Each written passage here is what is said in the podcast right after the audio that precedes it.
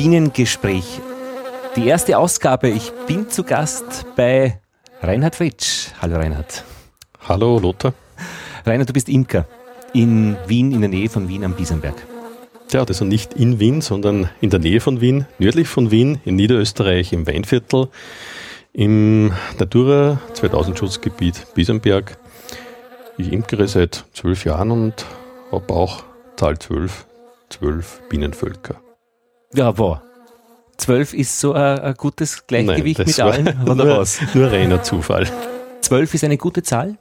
Ja, also es wechselt zwischen 10 und 14 Bienenvölker. Ich bin da platzmäßig etwas eingeengt, sowohl was Lagerung von Imkermaterial anbelangt, als auch die Aufstellfläche meiner Bienenvölker, die ich auf einem kleinen Grundstück habe.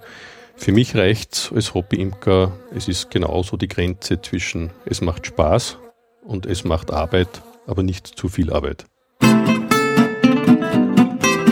Der erste Teil der Bienengespräche beschäftigt sich mit dem Start, der Einstieg in die Imkerei. Worum geht es bei der Bienenhaltung? Was ist einfach? Was ist schwierig? Was ist der Bien überhaupt? Und worauf kommt es bei ihm an? Was sind die großen Fragen? Und viele dieser Fragen wird uns heute schon Reinhard Fritsch beantworten. Er ist Moderator des Internetforums von Bienen aktuell und hat daher einen guten Überblick.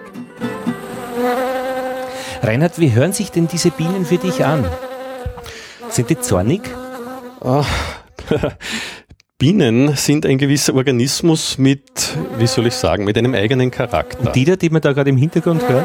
Sind die, die jetzt klingen so fast etwas zornig. Als erfahrener Imker merkt man, wenn Bienen angriffslustig sind. Und so klingen die? Bisschen? Die klingen etwa so wie jetzt. Diese eine Biene, ja, die klingt angriffslustig. Ansonsten ist es ein etwas sonoreres, ruhigeres Summen. Ist das beruhigend, so ein äh, Brummen ja, am sehr, Stand? Sehr. Weil ich merke es am Cola-Automaten zum Beispiel, die brummen ja auch dauernd. Die stehen oft in Büros oder in irgendwelchen ähm, ähm, Hallen und die machen einen höllengrausamen, äh, brausenden Lärm. Ja, ein Kunstlärm. Genau. Das ist Naturlärm, Ja. wenn man das als Lärm bezeichnen möchte. Eigentlich möchte ich sagen Naturgeräusch. Ja. Es ist sehr beruhigend. Für einen Imker vor einem Flugloch zu stehen, Bienen zu beobachten und das Summen im Frühling, das Erwachen des Bienenvolkes zu hören, ist einfach einzigartig. Das ist etwas, wenn einem einmal der Virus des Imkers erfasst hat, ist es etwas, was man nicht mehr los wird. Und es ist ist schön. Ja. Und merkt man da die Wetterlage zum Beispiel? Ja, das habe ich gemeint. Also Bienen haben einen, einen gewissen Charakter. Sowohl jedes Volk für sich, auch wenn es unter Anführungszeichen nur Insekten sind.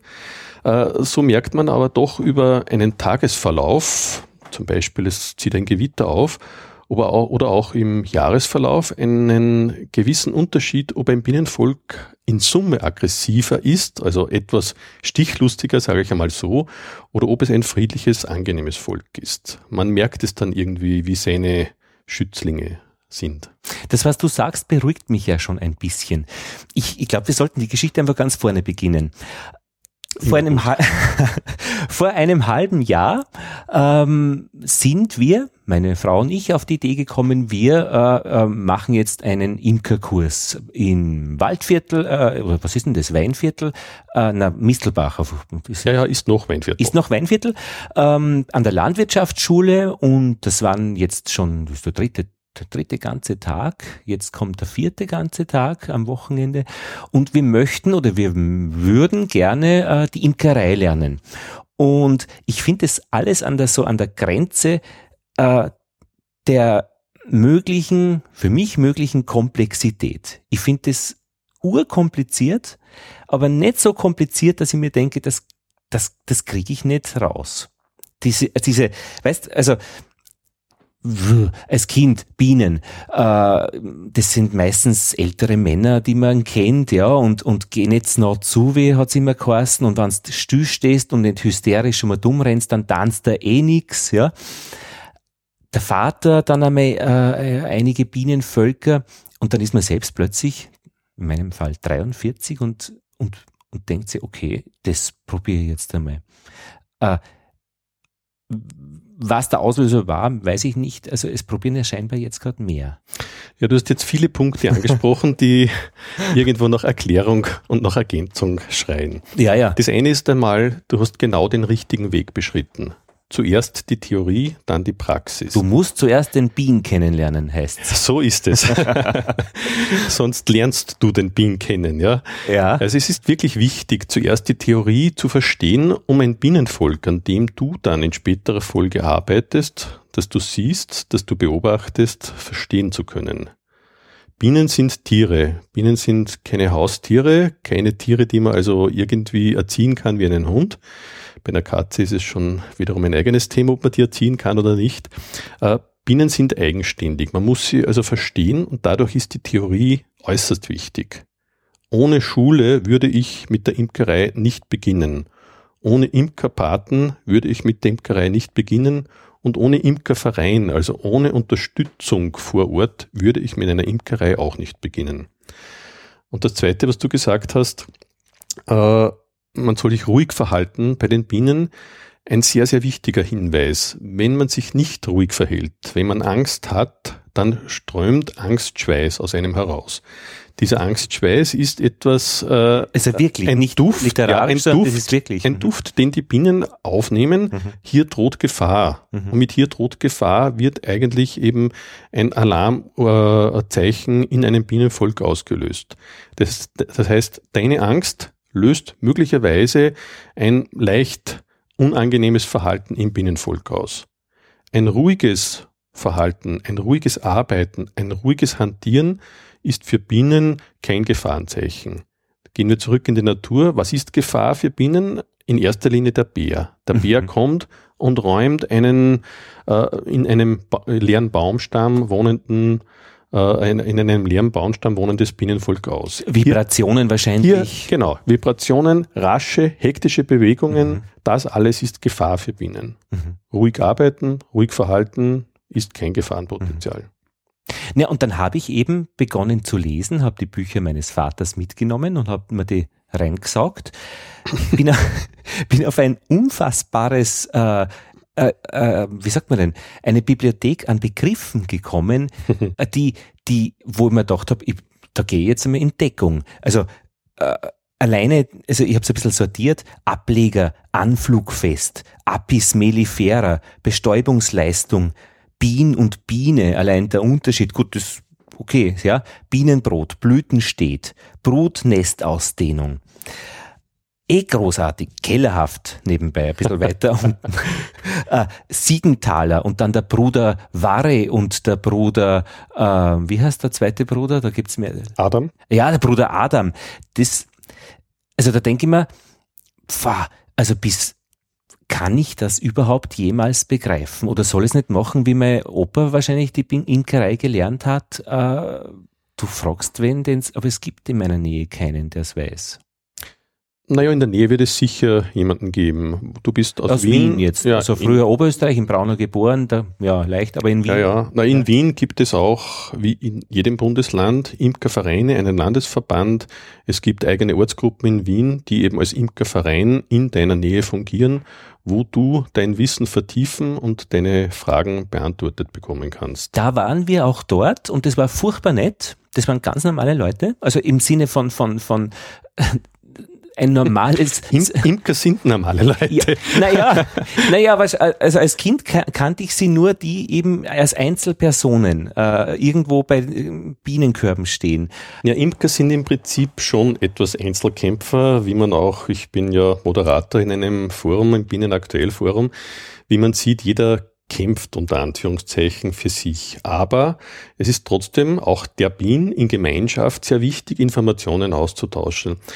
Äh, einen Punkt wollte ich noch, noch ergänzen zu deinen Aussagen, wie du eben gelernt hast, dass da eben ein gewisser Umbruch da ist. Vom Bild des alten, pfeifenrauchenden Imkers genau. vor seinem Bienenstock, vielleicht noch Bienenkörben, hin zu einer, äh, wie soll ich sagen, einem Generationenwechsel einer modernen Imkerei. Man sieht, dass wirklich, dass viel mehr junge Imker zu den Imkerschulen strömen, dort Kurse besuchen, viele Kurse ausgebucht mhm. sind, weil sich hinein, ja. dank, äh, unter Anführungszeichen dank unseres alten Ministers, sehr viele junge Leute für die Imkerei, für die Natur und für die Bienen, für den Honig oder sei es einfach nur für die Bestäubungsleistung, um eines deiner Worte zu nehmen, interessieren. Dickwaben. Und das ist gut so, ja. ja. Äh, ist das wirklich, das ist so schnell gegangen, war das wirklich der Landwirtschaftsminister, der glaube, er hat diese Gifte äh, äh, nur halbherzig verteidigt hat? Ich glaube, das war der Auslöser. Es, es, ist schon, äh, man kann auch mit Experten sprechen, es ist eine eine Umwandlung in der Struktur der Imkerei und in der Altersstruktur einfach feststellbar. Viele junge Leute wollen mit der Imkerei beginnen. Es gibt auch bereits Jungimkertreffen, wo Schüler 10, 12, 14-Jährige an Treffen in Österreich oder sogar europaweit teilnehmen, dort an Wettbewerben teilnehmen, wo es um intensives Imkereiwissen geht um Arbeiten am Bienenstock und die dort mit hervorragenden Leistungen, wo sich so manch alter Imker ein Stück abschneiden kann, brillieren.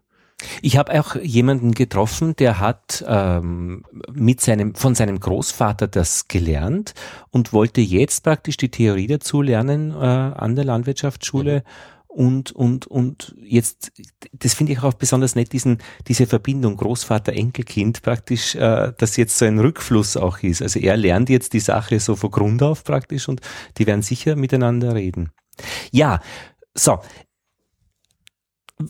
Ich weiß nicht mehr, warum ich, warum das plötzlich in mein oder in unser Leben gekommen ist, aber ich fand es eben super interessant, ähm, jetzt die Bienen als, als Organismus auf der einen Seite als lebender Organismus, äh, dem man, der, der Lebensbedingungen braucht und dem man dann, so wenn es ihm gut geht, ein bisschen was äh, abluchsen kann in Form von Honig, ja, aber echt, wenn es nur gut geht. Das ist die eine Seite, aber was mich besonders auch fasziniert, ist eben diese, dieses Wissen um die Imkerei, die da herumschwebt. Und ich fand eben, es hat eben begonnen bei diesen vielen Worten, die echt spektakulär sind, Nachschaffungszellen. Neueinsteigerförderung, gut, das geht. Siegenthaler, Stockmeißel geht auch wieder, ja. Aber äh, wer erzählt mir das? Wo kann ich das lernen oder wo, wie, wie kriege ich das alles irgendwie auf die Reihe? Und auch diese, diese Handlungen, wenn die Situation so ausschaut, dann musst du das tun ich habe natürlich begonnen, äh, Videos zu schauen. Äh, da gibt's äh, YouTube-Videos. Ich habe äh, in eurem Forum äh, gelesen. Und ja, vielleicht sollte ich dann irgendwann einmal erzählen, warum wir heute zusammensitzen. Mache ich es jetzt.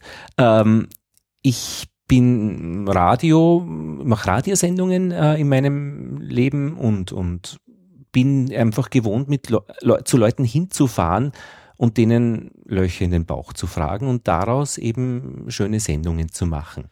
Ja, um ein Loch zu schließen ja, danke, aus, deinem, aus deinem Fragenkatalog. Äh, wie, wie kommst du zu dem Wissen? Ja. Wichtig ist nicht jetzt äh, eine, ein gewisses Rezept abzuarbeiten, so komme ich zum Wissen, sondern aus einem Sammelsurium an Informationsquellen ja. für dich die eine erste, das war in die Schule, auszusuchen. Ich habe erwähnt, du solltest einen Imkerpaten haben. Du brauchst Informationsmaterial, Internet sehr gut, YouTube-Videos sehr gut, äh, Zeitschriften sehr gut, Bücher sehr gut. Somit sind wir genau dort ein Sammelsurium an Quellen, die dein Wissen befriedigen. Aber es, war schon es tauchen immer wieder Fragen auf, die dann vor Ort mit Imkerpaten, mit äh, Mitgliedern aus Vereinen besprochen werden. Einfach face-to-face, wie es so schön ja. modern heißt, mhm. äh, mit Fragen die, Leuten, die Leute konfrontieren. Gerade im Forum, wie ich begonnen habe mit meiner Imkerei, war es für mich sehr, sehr wichtig, meine äh, damals gestellten Fragen sehr gut beantwortet zu bekommen. Äh, ich war damals im Verein, wann war das? Vor zwölf Jahren, wie ich schon erwähnt ah, gehabt habe. Okay, oh. Äh, wie ich mit dem Imkerei begonnen habe, war es im Verein sehr wichtig, meine wie ich jetzt meine damals witzigen Fragen, für mich damals aber sehr wichtigen Fragen beantwortet zu mhm. bekommen. Mhm. Und nur so lernt man.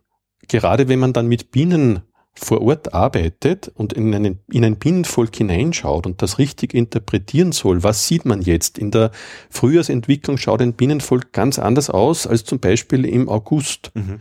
Ein Bienenvolk, das schwärmen möchte, schaut anders aus. Schon am Flugloch sieht man, ob ein Bienenvolk möglicherweise in Schwarmstimmung kommt oder nicht. Nur das kann man aus Erfahrung anderer Imker heraus lernen. Aus Erzählungen, aus Mitbeobachtungen. Wichtig ist vielleicht einmal bei der ersten Durchsicht jemand dabei zu haben. Ich habe es nicht gehabt. Das war für mich ein immens ergreifender Moment, das erste Mal ganz alleine bei meinen eigenen Bienen mhm. zu stehen, den Stock zu öffnen. Mhm. Es war ein gewisses Herzklopfen da gebe ich zu, um ja nichts falsch zu machen, die Biene nicht zu verletzen, um das richtig interpretieren zu können, was sieht man jetzt an diesem braunen Gewusel da in dem Bienenstock drinnen.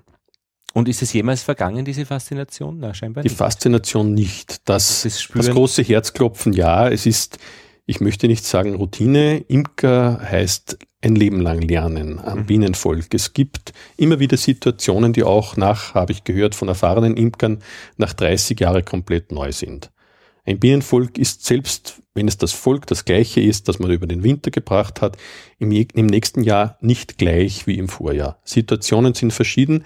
Nehmen wir nur voriges Jahr im Frühling an, da war doch bis April, Mai herum nass kaltes Wetter. Heuer komplett umgekehrt.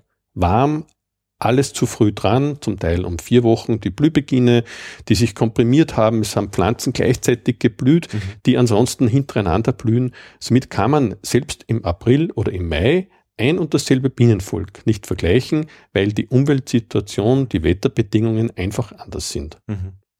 Das gefällt mir auch besonders gut, äh, diese Verbindung mit, äh, mit dem Klima und, und den äh, Betrachten, wer was blüht schon wo. Man, man lernt als Imker sehr viel. Ich habe erst mit meiner Imkerei erkannt, die Blühabfolge vom eben genau. März weg oder Februar, wo die ersten Blüten mhm. sind, bis in den Sommer hinein. Mhm. Für mich war es überraschend zu hören, aha, im Juli ist der Höhepunkt über, erreicht. Es gibt keinen Honig mehr genau. zu ernten. Ja, ja. Da ist schon ans Einwintern der Bienenvölker zu denken. Ja, ja was blüht hintereinander. Man lebt intensiver und beobachtender mit der Natur mit.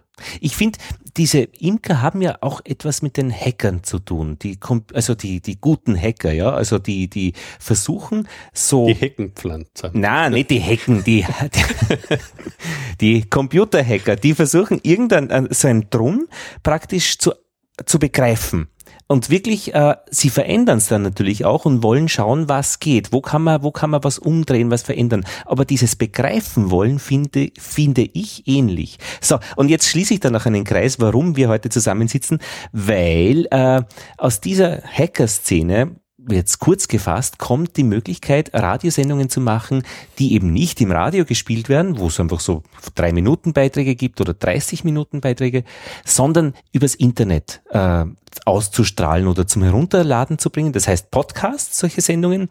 Und ich mache so etwas schon lange im naturwissenschaftlichen Bereich und im Bildungsbereich. Was liegt da näher, um mir zu denken, na gut, wenn das mit dem Wissen eben, wenn es da so viel gibt, was spannend ist, dann geh doch zu den Leuten hin, die es wissen zu einem bestimmten Thema, Experten auch sind und reden wir miteinander. Und so ist einfach die Idee entstanden zu den Bienengesprächen, dass wir einfach äh, in den nächsten zwei Jahren einfach einmal pro Monat äh, uns mit wem treffen ähm, oder wer, wie auch immer sich das dann äh, konkret entwickelt, aber immer ein, ein Schwerpunktthema äh, nehmen und dann zu wem hinfahren, der sich dann besonders in diesem Gebiet auskennt, mit Königinnen zum Beispiel oder mit der Untersuchung zur Bienengesundheit, die gerade von der Universität Graz jetzt mhm. äh, startet. Das wird in ein, zwei Jahren dann einen Höhepunkt erreichen.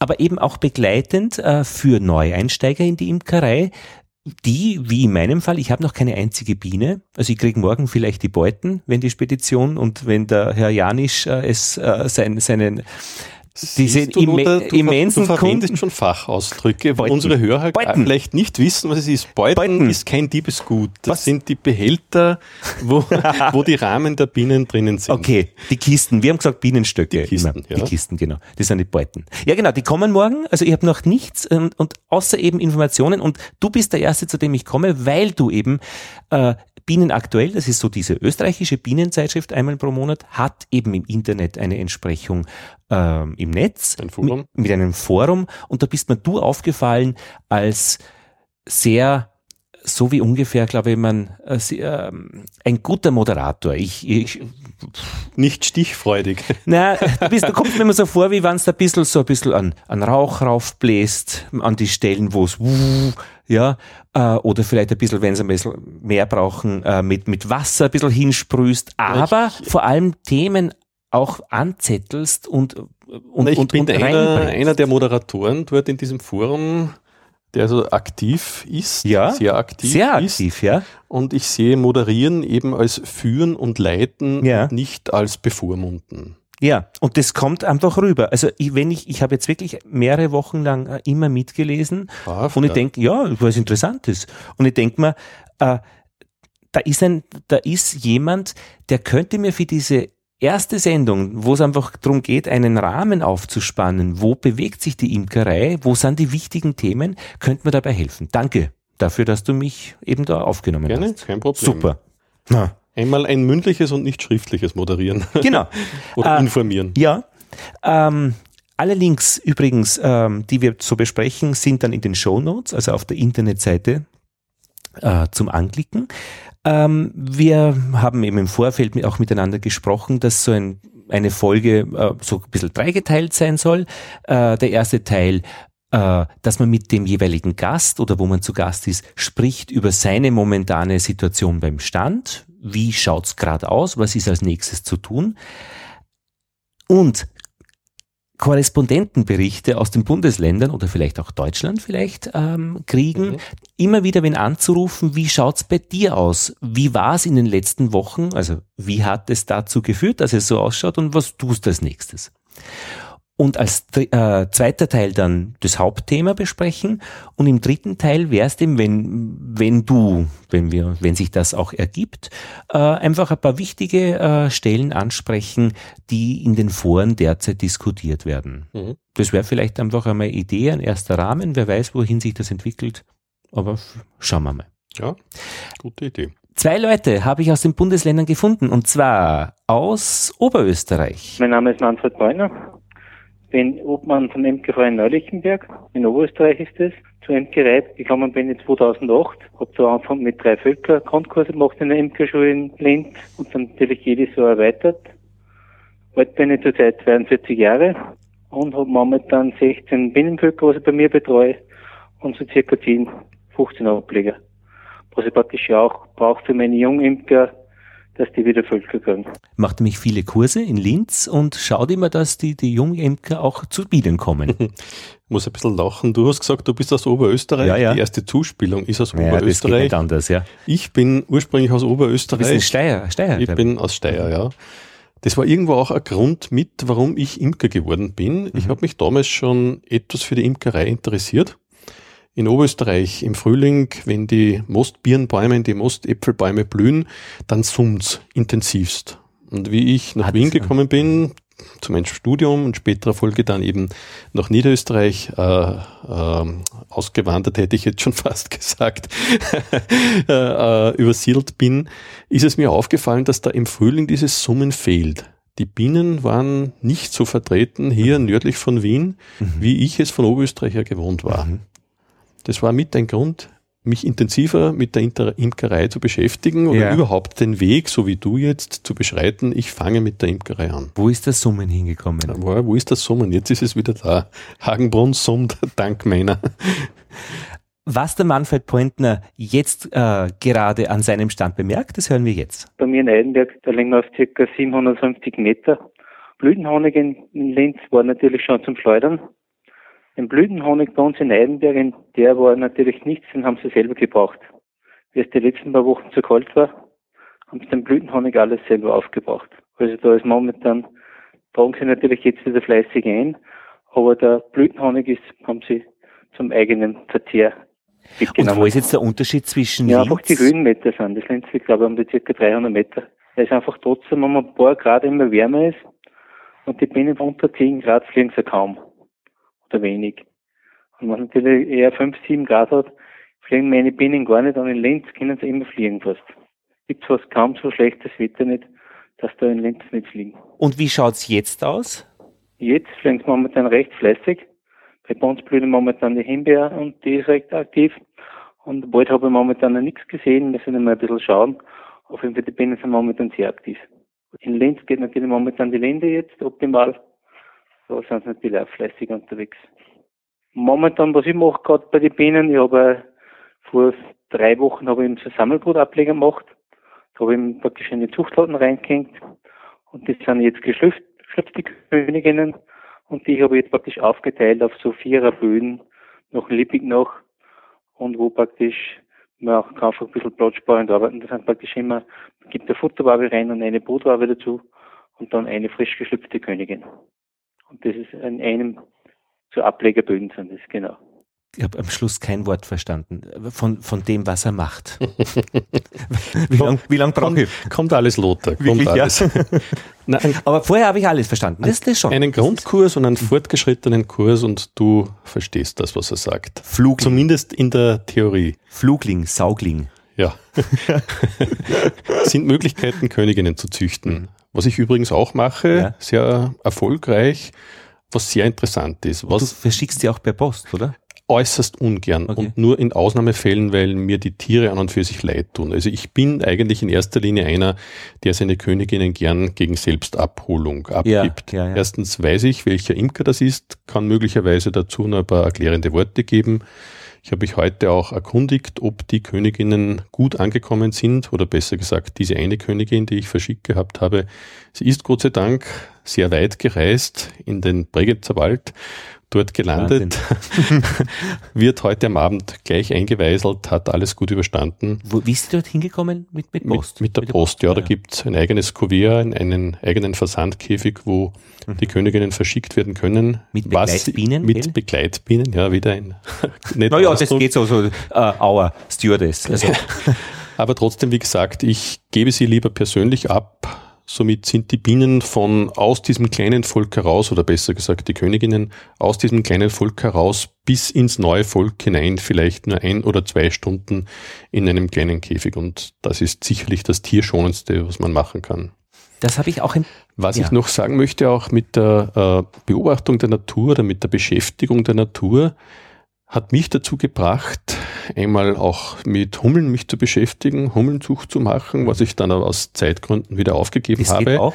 Geht auch, ja. Auch Hummeln haben sehr wenig Nistmöglichkeiten. Mhm. Leere Mauslöcher werden zugepflügt, zugeeckt, zugefahren. Mhm. Und ich beschäftige mich jetzt etwas auch mit der hm, zur Verfügung stellen, mit dem zur Verfügung stellen von Wildbienenhotels für mhm. Wildbienen. Das ist also keine Zucht, kein großer Aufwand, sondern es werden einfach halt Wildbienenhotels, wie man sie im Handel bekommt oder selber macht, äh, angefertigt, aufgehängt und dann ist es ein herrliches Beobachten zu sehen, wo im Frühling die Wildbienen aus- und einsummen mhm. und dort ihre Brutnester anlegen, die dann ruhig sind, dort entstehen, neue Bienen entstehen, bis ins nächste Jahr erst wiederum im März. Und das kommt sich nicht ins Gehege mit den Nein, überhaupt nicht. Nein, es gibt gewisse Wildbienen am Biesenberg, also in diesem Naturschutzgebiet, wo ich meine Imkerei habe, gibt es auch sehr viele Wildbienenarten, die zum Teil nur auf eine, eine, auf eine einzige Blüte spezialisiert sind. Das mhm. heißt, mhm. die Abhängigkeit ist da sehr groß. Mhm. Gibt es die Wildbienen nicht mehr, gibt es ja. keine Bestäubung und ja, somit ja. keine Vermehrung dieser einen Pflanze. Ja. Und umgekehrt genauso. Wird die Pflanze ausgerottet, ist diese eine Wildbienenart in diesem Gebiet mhm. dem Tod geweiht. Und niemand hat es bemerkt. Das sieht man, niemand hat es bemerkt. Mhm. Die, die Imkerei, die Honigbiene hat Gott sei Dank die Imker als Fürsprecher. Mhm. Alle anderen Insekten haben das nicht. Mhm. Äh, du bist aus Oberösterreich, genau wie ich, wie ich früher äh, nach Oberösterreich gefahren bin war es sehr oft notwendig, irgendwo dazwischen stehen zu bleiben und die Windschutzscheibe von anklebenden Insekten mhm. zu befreien. Mhm. Das ist jetzt nicht mehr der Fall. Ach so? Nein. Warum nicht? Weil es viel weniger Insekten gibt. Durch eben intensive Landwirtschaft, durch Ausräumen der Landwirtschaft von Pflanzenbereichen, Windschutzgürteln, mhm. Grünstreifen, Blühstreifen, die notwendig sind, um diese Tiere am Leben zu halten. Und die Insekten, es ist, ja. es ist jetzt Gott sei Dank ein Umdenken da, eben mit Blühstreifen erhalten, mit blühender Landschaft, Landwirtschaft mhm. äh, wieder nachhaltiger zu gestalten. Also das Umdenken findet Gott sei Dank statt. Mhm. Also es muss eine unglaubliche Menge an Biomasse über Insekten in der Luft sein. Also wenn man das in Tonnen rechnet, es muss gewaltig sein. Ich habe nur mal gelesen, dass also die, die Biomasse an Ameisen alleine mehr ist als die der Menschen. Mhm, Wahnsinn, ja. Das habe ich auch ein bisschen bemerkt bis jetzt schon. Ähm, viele Imker haben so ein bisschen ein Schwerpunktgebiet. Manche ähm, lassen sich ja mehr in dieses in äh, ja äh, ihr Königinnen züchten ein, manche gehen in Richtung Biohonig, manche gehen in Richtung höhere Völkerzahlen und äh, werden Erwerbsimker. Bei dir ist es die Nachhaltigkeit. Ja, die Nachhaltigkeit insofern, ich habe also mit meiner Honiglinie Bilux, wo der Name eigentlich schon für sich selber spricht, versucht Biene die Verbindung, richtig, äh, Bi Englisch Biene ja. und Lux Lateinisch Licht. Ach, sei das Licht, ja. So Wollte ich die Verbindung äh, aufzeigen, ja. dass eben Pflanzenwachstum ohne Licht nicht möglich ist, somit auch keine Nektarproduktion. Die Bienen orientieren sich nach dem Sonnenlicht und ich selber verwende das Sonnenlicht für die Energieversorgung in meiner Honigmanufaktur. Mhm. Ich habe eine eigene Photovoltaikanlage, mhm. Warmwasser wird mit, ähm, mit der Wärme der Sonne erzeugt. Ich schaue also, dass diese Verbindung zwischen Biene, Natur mhm. und der der Technik, die in einer Honigmanufaktur bei der Verarbeitung oder bei der, mm, bei dem bei der Produktion von Honig, Produktion klingt jetzt so industriell, was es ja nicht ist, äh, diese, diese Verbindung wollte ich herstellen mhm. und somit auch in diesem Namen hineinbringen. Ich schaue schon so ein bisschen schönen Design dazu. Ich schaue schon ein bisschen rüber zu dem Sackel, das du mir herkriegt hast, mit vier, vier, vier Gläser, gell? vier verschiedene. Sorten. Ja, also diese. Sorten so über den Jahreskreislauf. Ich habe mhm. dem Honig angelehnt an den Weinsektor, wo es auch bestimmte Namen sind. Ich sage jetzt der erinnerte Zapfen zum Beispiel, mhm. den es gibt, wo man nicht sofort aufs Erste erkennt, was ist da drinnen, was also das Interesse weckt habe ich meinen Honigen auch Namen gegeben, die in Richtung Gefühlswelt gehen, mhm. zum Beispiel eben der Exquisite oder der Verlockende. Mhm.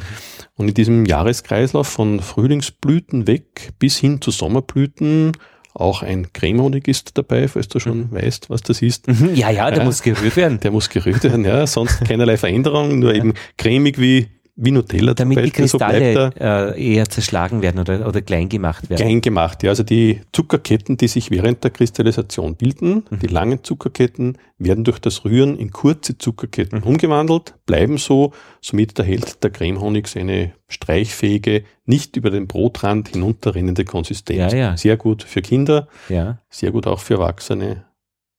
Ja, ja.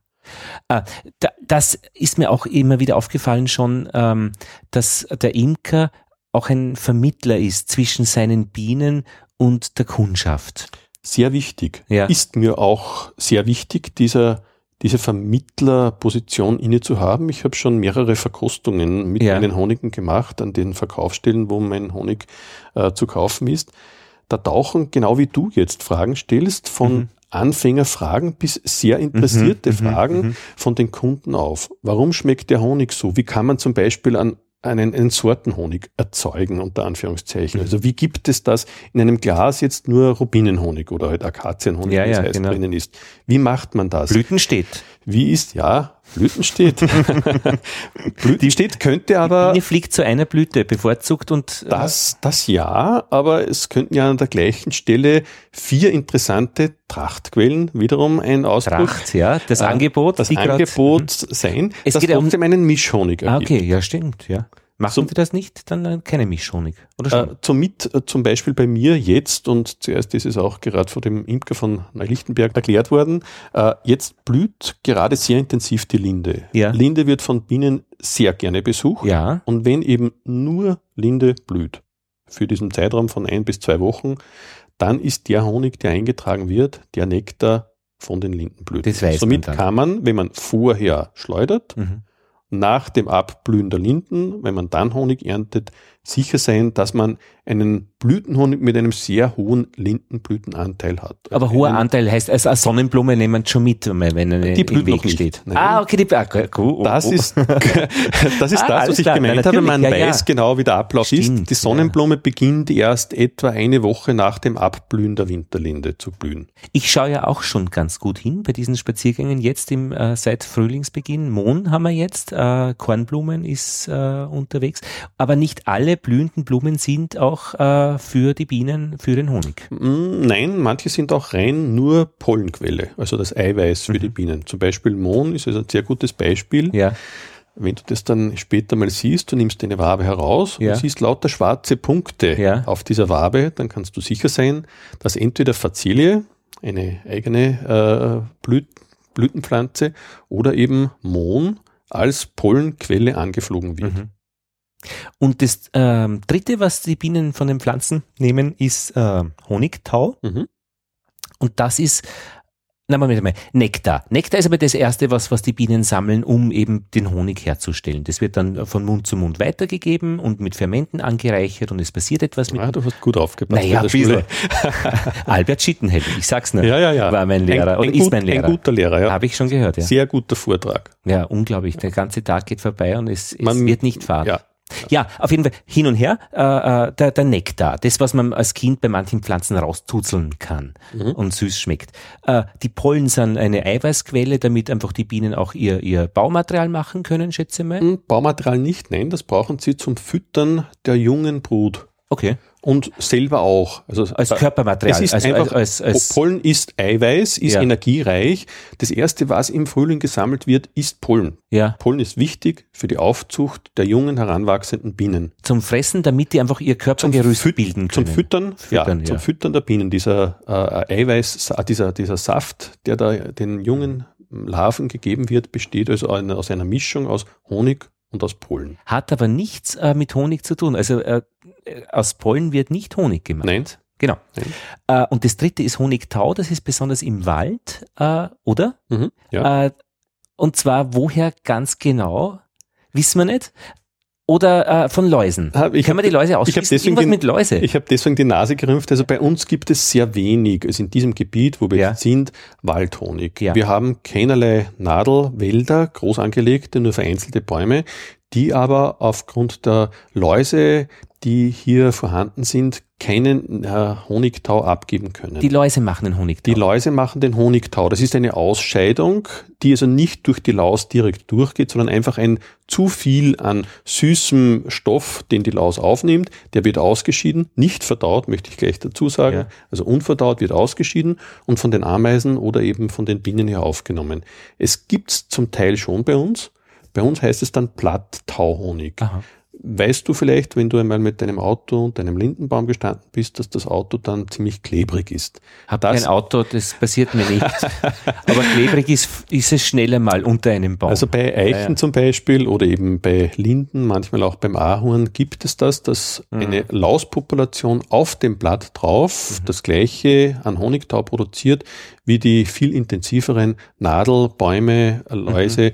die eben die, die Grundlage, diesen Honigtau für den Waldhonig hergeben. Und da merkt man auch äh, einen Unterschied zwischen diesen Honigsorten. Ja. Vermischt sie das jemals, dass man so eine Mischung hat zwischen, nein, weil Blüten steht oder, aber also die Biene ist, ist die es fliegt genauso gern auf einen, auf einen Honigtau, auf, auf, also auf bei, einen Wald wie auf eine Sonnenblume. Bei Waldhonig kann es eine Mischung geben, darum nennt sich das dann auch Waldblütenhonig. Aha. Wenn Bienen auf diese Nektarquelle, äh, auf diese Honigtauquelle fliegen im Nadelwald und gleichzeitig Himbeeren blühen oder eben Blüten im Unterholz ja, beim ja, Wald, dann entsteht dieser Aha. Waldblütenhonig. Ein sehr geschmackvoller, guter Honig, auch ziemlich dunkel. Waldhonig ist generell um einiges dunkler als Blütenhonig. Dann schauen wir doch zu unserem zweiten Korrespondenten aus den Bundesländern und zwar in die Steiermark. Also ich bin der Hannes Wieser hinaus von Leiten. Das ist in der Mitte von Steiermark, so im Grazer Berglandgebiet. Und ich habe eigentlich die Imkerei von meinem Opa gelernt, als Jugendlicher und habe jetzt schon äh, gut 14 Jahre Bienen. Habe derzeit 70 Völker und habe voriges Jahr meinen Facharbeiterbrief gemacht. Ja, und wie es ihm gerade jetzt geht, das erzählt er jetzt. Also die letzten Wochen, die Völker haben sich sehr stark entwickelt eigentlich im Frühjahr. Die Weideblüte, da haben wir schönes Wetter gehabt. Es war dann leider vor einem schwachen Monat, so Mitte Mai, die Eisheiligen. Da war es eigentlich relativ lange sehr kühl und kalt. Wir haben gerade im Berggebiet oder bei schattigen Plätzen wenig Flugwetter gehabt. Die Völker haben da teilweise sogar Hunger gelitten. Ich habe selber einen Stand gehabt, den ich ein bisschen zufüttern hat müssen. Und wir sind sicher leider einige Völker äh, eingegangen, weil sie zu wenig Futter gehabt haben. Jetzt ist wieder richtig schön geworden. Es war dann die Ahornblüte Ende Mai. Also die war schon recht gut. Da haben die Völker eigentlich wieder Schwung gekriegt. Und jetzt vor kurzem hat der Wald angefangen, weil die Steiermark ist ja vom Gebiet her eher ein Waldtrachtgebiet. Und derzeit ist gerade so richtig Waldtracht. Du, und wie wird's weitergehen? Was kommt als nächstes auf die zu?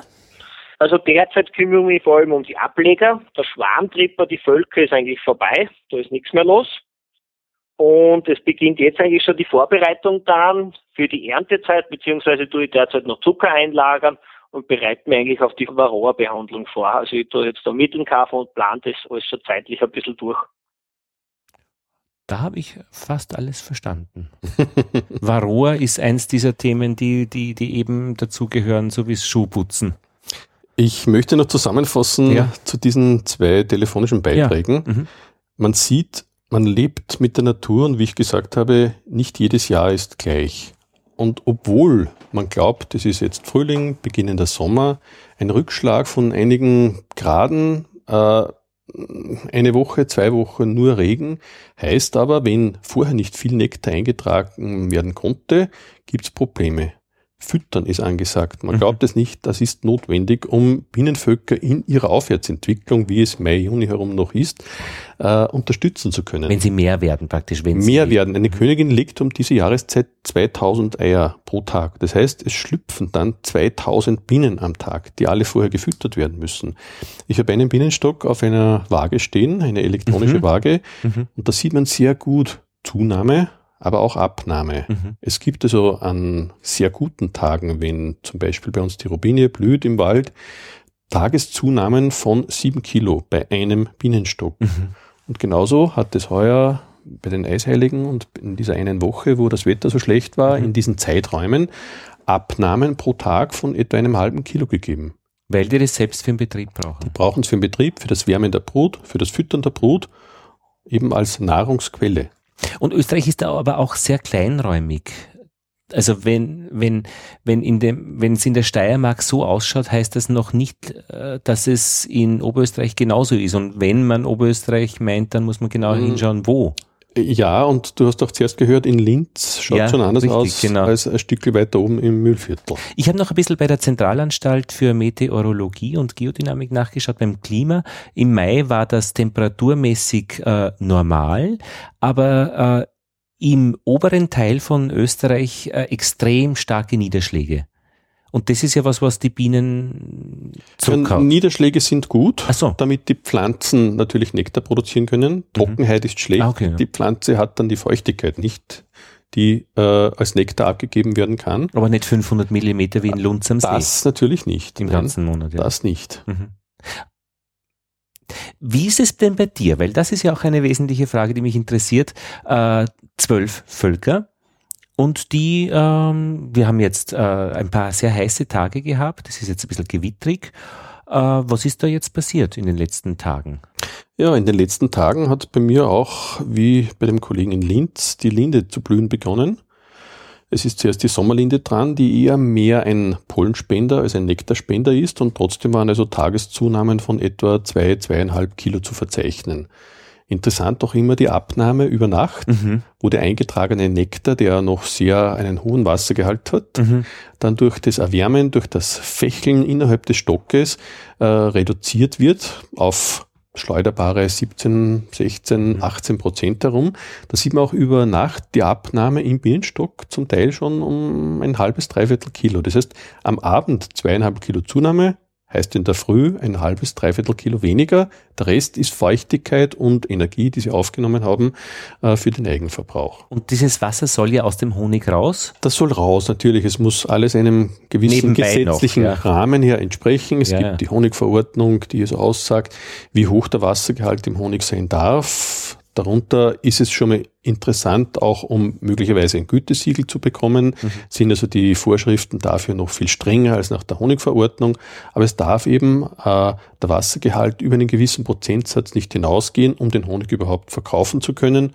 Und ansonsten würde man als Imker auch Gefahr laufen, dass der Honig zu gären beginnt. Genau, und das macht er nicht. Der ist ja sehr lange haltbar, wenn der Wassergehalt Wenn der ist. Wassergehalt tief ist und die Lagerbedingungen gut sind, das heißt also trocken und dunkel gelagert, ist Honig an und für sich unter Anführungszeichen unendlich mhm, lagerbar. Mhm. Ich finde es sehr bemerkenswert, ähm, dieses, du hast es zuerst angesprochen, die, wie schaffen Lebewesen es, die Energie der Sonne für sich nutzbar zu machen? Und da gibt's ja die Pflanzen ähm, mit Chlorophyll, ähm, aber das ist ja, wie das alles entstanden ist. Also da hat es früher Zellen gegeben, äh, die, die ähm, diese Sonnenenergie aufnehmen konnten an ihrer Oberfläche ähm, und dann chemische Prozesse angeleiert haben, also dass ein, äh, ein, ein höher energetisches Molekül entsteht. So, aber nachdem es an der Oberfläche war, äh, war das nicht auf, konnten die Zellen ähm, nicht sehr groß werden, weil sonst das Volumen so groß wird und du kriegst die Energie da nicht rein. Jetzt waren das so, wenn ich das richtig verstanden habe, Archebakterien oder Bakterien, äh, die das gekonnt haben, die wurden von anderen Bakterien geschluckt und plötzlich hatten sie Energieproduzenten in sich und es sind dann eben einerseits bei den Pflanzen dieses Chlorophyll-Geschichten entstanden, aber bei den Menschen mit der Atmung die Mitochondrien. Und das ist echt eine brutale Geschichte, weil, weil, weil, weil Lothar, du uferst aus. Ja, ich weiß. Aber das, das kann was, ja. Äh, ich habe nämlich mit dem, äh, mit dem Herrn, der die, äh, der, der die, die, die, das Erbgut in den Mitochondrien entdeckt hat, einmal eine, Sendung gemacht. Vielleicht kann ich da auf die Shownotes verweisen. Der hat mir das alles so erklärt, dass ich es verstanden habe. Immer so interessant. Und die Bienen wuseln da herum und sind irgendwie wirklich auch Vermittler zwischen Pflanzen und Tieren. Und mit diesem Träger als Honig äh, ist diese Energie auch transportabel. Das ist kein Schatz. Na, unfassbar. Also ich finde das schon sehr gescheit. Mhm. Ja. So. Die Korrespondenten haben wir jetzt nämlich gehört. Der Bean. Ja, der, irgendwo ja. war die Frage auch, ja. ob Bienen Haustiere sind oder nicht. Ja, genau. Wollen wir das noch klären? Schon, schon. Also ein Haustier ist ein Hund, der wedelt und der irgendwie äh, sich vom Wolf wurde ja gezähmt, damit er verteidigt und ein bisschen vielleicht Beute beschafft, keine Ahnung. Und das Hausschwein, das wird gezüchtet und perfektioniert auf Fett und, und groß. Und die Biene ist die eben äh, so gesehen, nachdem sie gehalten wird äh, und gezüchtet auch, ein Haustier oder nachdem sie draußen im Freien tut, was sie will, ein Wildtier? Ich sehe es, dass es ein Wildtier ist, das gewisse, hm, wie soll ich sagen, das domestiziert worden ist. Ja. Das heißt, es ist an den Menschen gewöhnt wird den Menschen aber nie als Partner sehen, wird sich nie freuen, wenn der Imker kommt. Jö. Bienen leben mit dem Menschen und der Mensch mhm. mit den Bienen in einer sehr guten Abhängigkeit. Man muss nur, um einen Ausdruck zu nehmen, an die Bestäubungsleistung der Bienen denken. Jetzt nicht nur an Feldfrüchten oder an Obst, sondern alleine nur an Wiesenblumen. Mhm. Kleewiese ohne Bienen, allein mit Hummeln und mit Wildbienen wird man die Bestäubung nie erreichen, dass sich diese Pflanzen in dieser Art und Weise und Menge fortpflanzen und reproduzieren können. Und in der Landwirtschaft natürlich, äh, da hängt ja, ja unser Leben dran. Ja, und Imkerei ist Teil der Landwirtschaft, ja, ja. fällt unter den landwirtschaftlichen Sektor. Mhm. Wir, sind, also, wir sind Teil der Landwirtschaft, also mhm. die Abhängigkeit ist da. Es gibt äußerst gute Studien, die zeigen, wie äh, die die Leistung, der Ertrag im Feld, ich sage jetzt zum Beispiel beim Raps, gesteigert wird durch in der Nähe befindliche Bienenvölker. Das mhm. geht also in den 30 bis 40 Prozent Bereich hinein obwohl eben diese Imkerei sehr stark von Hobbyisten betrieben wird und ja. nicht unbedingt von, von, von was ja wiederum gut ist. Ja, ja. Das heißt also auch, viele Hobbyimker mit einer geringen oder mittleren Anzahl von Bienen äh, bewerkstelligen mit den Völkern die Bestäubungsleistung flächendeckend in Österreich. Und das habe ich, ja. Um eine Lanze für den österreichischen Honig auch ja. Der Bedarf an Honig in Österreich ist größer als die Menge an Honig, die in Österreich von den Imkern, Hobbyimker und Erwerbsimker her äh, angeboten werden kann. Mhm. Das liegt im Prozentbereich von nur 60 herum. Mhm. Das heißt, 60 Prozent des Honigs, mhm. der in Österreich gegessen wird, wird von Imkern aus Österreich abgedeckt. Der Rest ist zugekauft. Ja. Heißt aber auch, zugekaufte Bestäubungsleistung in ja, ja, Neuseeland, um es ganz Gut, weit weg zu nennen. Ihnen. Also äh, Kiwis. Ja, ja, Oder ist vergönnt. Müssen auch Nur bei, bei, uns ist die Bestäubungsleistung ja, auch sehr wichtig. Aber das habe ich eben auch gemerkt, dass äh, wenn man sich mit Bienen einlässt, äh, die Gesetze so formuliert sind, dass man es wirklich leicht machen kann. Man muss das berücksichtigen, was gefordert ist, aber das kann man und es kann jedermann Bienen halten. Und das, äh, die Biene wird Kraft der Gesetze, die wir in Österreich haben, ich weiß nicht, wie es woanders ist, wirklich äh, unterstützt. Mhm, ja, Gesetze ist ein gutes Stichwort. Ja. Auch wir sind ja heute dabei, um zu sprechen, kann jeder Imker werden? Was muss man da alles ja, beachten? Ja. Natürlich gibt es in jedem Bundesland eigene Bienenzuchtgesetze, die zu beachten sind. Zum Beispiel die Abstandsregelung zum Nachbargrund. Ich kann mhm. also nicht meinen Bienenstock zwei Meter zum Nachbargrund hinstellen und mich vielleicht freuen, wenn es ein unangenehmer Nachbar ist, mhm. dass die Bienen dann über sein Grundstück drüber fliegen. Also Gesetze gilt es einzuhalten von Binnenaufstellort weg bis hin zur Vermarktung dann, mhm. bis zum Verkauf. Mhm. Wie ist der Honig, wie darf er beschaffen sein, mhm. damit ich ihn abfülle? Welche Hygienevorschriften mhm. muss ich einhalten? Welche Etikettierungsvorschriften, welche Kennzeichnungsvorschriften und, und, und. Da wird es dann schon ein bisschen dicker, also äh, dass man das dann versteht. Wird es aber, um es noch abzurunden, es kann und darf jeder in Österreich Imker werden. Ja. Wenn er ein eigenes Grundstück hat oder ein Grundstück, wo er seine Bienen dann aufstellen kann, mit dem jeweiligen Eigentümer ins Einvernehmen geht. Jeder kann Imker werden. Ich habe anfangs gesagt, ganz wichtig, die Theorie zu lernen, sich vorher zu informieren, vielleicht auch mit jemandem mitgehen, um zu, um zu sehen, ob man stichfest ist. Stiche sind irgendwo, auch wenn die Bienen noch so sanft sind und auf Sanftmut gezüchtet werden, irgendwo unvermeidbar. Mhm.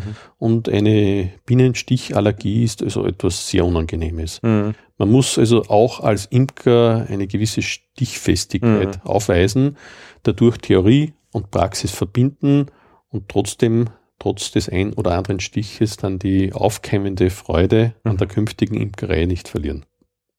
Wir sind äh, zu 20 um diese äh, geöffneten äh, Bienenstöcke gestanden, alle ruhig und es wurde niemand gestochen. Und jeder hat reingeschaut und, und hat was gehoben. War, war, Du, die äh, Fußballweltmeisterschaft wird jetzt bald, also in wenigen Minuten eröffnet. Wir sollten äh, schleunigst zu einem Schluss kommen. Hören wir doch noch äh, an, äh, was ähm, zu dieser Frage äh, Haustier oder Wildtier äh, der Zoologe sagt. Und nämlich konkret der Zoologe Karl Kreilsheim von der Universität Graz. Ist die Biene eigentlich ein Haustier oder ein Wildtier? Also im Prinzip ist sie beides, wenn man davon ausgeht, dass ein Haustier ein Tier ist, das der Mensch zu seinem Nutzen hält. Und äh, es ist kein klassisches Haustier, wenn man davon ausgeht, dass normalerweise die Biene, in einem, also das Haustier in einem sogenannten Hausstand gehalten wird. Das heißt, dass der Mensch den Aktionsradius und die sexuelle Fortpflanzung nahezu zu 100 Prozent unter seiner Kontrolle hat. Das hat er bei den meisten Bienen nicht und mit Ausnahme der Tatsache, dass er Bienen manchmal in eine andere Gegend bringt, kann sich die Biene dort immer frei bewegen. Und normalerweise suchen sich die Königinnen auch ihre Paarungspartner selber in der Gegend, in der sie sind. Und die künstliche Besamung, äh, wie das bei verschiedenen anderen Haustieren üblich ist, ist zwar möglich bei Bienen, wird von Züchtern auch gemacht, ist aber nicht die Art der sexuellen Vermehrung äh, die, die Regel. Das heißt, die Biene ist eigentlich eine Mischung, wie Sie sagen, von Haustier und Wildtier. Richtig. Und wenn wir uns das Produkt anschauen, äh, die, die Honigbiene wird also seit vielen tausend Jahren vom Menschen genutzt aber sie hat sich in ihrer Morphologie kaum geändert. Wenn man sich anschaut, was mit dem Hund aus dem Wolf passiert ist oder wie Rinder unterschiedlich gewesen sind in den verschiedenen Jahrtausenden äh, der menschlichen Obhut, äh, so ist die Biene weitestgehend gleich geblieben. Ist eigentlich diese Definition Haustier oder Wildtier in Ihrem Bereich in der Zoologie wichtig? Ist das eine wesentliche Frage oder ist das etwas in der Öffentlichkeit so, was man in Zeitungen liest oder was man immer wieder gerne gefragt wird? Nein, sie hat keine wirkliche Bedeutung. Ich meine, es, es, gibt einige solche Grenzfälle. Die, die Rentiere im Norden, die in Herden gehalten werden, äh, wo der Mensch von Zeit zu Zeit etwas entnimmt, sei es als Zugtier, sei es als Schlachttier oder ähnliches, aber sich ansonsten weitgehend sich selber überlässt, das ist auch so ein, ein Grenzfall. Oder äh, Elefanten, die nicht wirklich gezüchtet werden, sondern wo man auch früher sich mit Wildfängern äh, beholfen hat oder Kormorane, wo immer wieder Eier dann aus Gelegen genommen werden und daraus neue Kormorane zum Fischfang gezüchtet werden. Das sind alles solche Grenzfälle. Irgendeines der klassischen Definitionsfelder passt dann nicht. Und bei der Biene passt eben nicht, dass sie nicht in einem Hausstand lebt. Ja. Ja. Kennen wir sie da jetzt so, aus. so ist es. ja. Ähm, was wird denn in den Foren derzeit noch äh, ganz oben diskutiert? Was sind denn die Themen, die gerade laufen? Ja, es gibt so das Imkern in den Jahreszeiten, was ja so, wie wir schon gehört haben, der Kollege aus der Steiermark, ja, denkt schon an die Varroa-Behandlung. Das ist also äh, eine Milbe, die wir leider seit 25 Jahren etwa bei uns haben, mit der wir gelernt haben, umzugehen und mit der wir gelernt haben zu leben, auch unsere Bienen. Das ist ein Thema, das also jetzt ansteht, nachdem das Bienenjahr, das Erntejahr irgendwo zu Ende geht, ist also äh, das letzte Ernten von Honig angesagt und erst dann darf man mit der Varroa-Behandlung beginnen. Mhm. Das ist also sicherlich ein wichtiges Thema, das im Moment diskutiert wird. Genauso gibt es die rechtliche Situation eben mit der Etikettierung was darf auf einem Glas draufstehen, worauf muss man, wenn man eigene Etiketten gestaltet, achtet. Ein sehr, sehr wichtiges Thema. Ich habe erst vor kurzem bei einem Imker bei mir im Verein gehört, dass aufgrund einer Falschdeklaration bei einem Glas er einerseits einmal die Untersuchung hat zahlen müssen und dann zusätzlich noch eine Strafe, weil eben wegen Irreführung der Kunden äh, auf seinem Gas etwas anderes draufgestanden ist, als eigentlich drinnen war. Und er im guten Glauben war, die Bienen sind ja dorthin geflogen, waren Blüten steht. Mhm haben aber trotzdem etwas anderes gesammelt und er hat es also nicht gewusst. Da hätte er besser was anderes draufgeschrieben. In, Im guten Glauben, weil es jedes Jahr so war, mhm. hat er das so draufgeschrieben. Ich möchte da jetzt nicht näher drauf eingehen, was es war. Ja. Aber es hat eine andere Trachtpflanze in diesem Jahr gegeben, die anderen Nektar zur Verfügung gestellt hat. Die Bienen sind dorthin geflogen und der Honig war in diesem Jahr zu dieser Zeit ein anderer als die Jahre davor. Und da gibt es dann in Foren eben Tipps, wie man mit so einer Situation umgeht. Tipps, Diskussionen Jeder darüber, Hinweise, eben eine ja wiederum Wissenserweiterung, ja. um selber heraus einen Fehler, den ein anderer begangen hat, der eben Gott sei Dank besprochen wird, nicht noch einmal zu begehen. Und dann allgemeine Themen, die immer wieder auftauchen von Neuimkern, so einer wie du bist, mhm. oder auch von alten Hasen, die etwas Neues erfunden, entdeckt haben. Imker sind wie überall Bastler, zum Teil auch Sparer, Sparfuchs und wenn die irgendetwas Neues entdecken, was man bauen kann, gut damit äh, herumbastelt, dann wird das in so einem Forum auch besprochen. Und dann gibt es auch so Trollthemen, also wenn man die reinwirft, äh, dann wuh, dann dann wird fest und fliegen die Fetzen, oder? Backfast oder Karniker ist es ja, ein hübsches Thema. Das sind natürlich Glaubensfragen, so wie welches Rähmchenmaß nehme ja. ich als neuer Imker. Aber da wird nicht gestritten. Da sagt dann äh, sehr schnell jeder, äh, nimm irgendeins, das die anderen auch haben. Ach, da kann auch gestritten Also okay, werden. das habe ich noch nicht erlebt. Und Backfast Kanika, darüber werden wir uns auch noch einmal in einer eigenen Folge unterhalten, einfach welche Bienenart lebt bei mir äh, im, im, ähm, ja, im, im, in der Beute. Nein, in der Beute hört sie nicht schon an, im Stock. Im Bienenstock, Im ja. Bienenstock. Gut. Reinhard, das war einmal die erste Runde, oder? Ja, meine, eine Stunde eine, haben wir jetzt geplaudert. Eine nette Einstiegsrunde. Ich ja. hoffe, unsere Hörer hat das auch interessiert. Ja. Es war das eine oder andere kleine Thema dabei, was schon angeschnitten worden ist, was dann in Folge bei deinen über die nächsten zwei Jahre herum genau. folgenden genau. Podcast-Sendungen her näher angesprochen und näher vertieft wird. Dazwischen sehen wir einander hoffentlich auch immer wieder, wenn es einmal passt äh, und wenn du Lust und Zeit hast.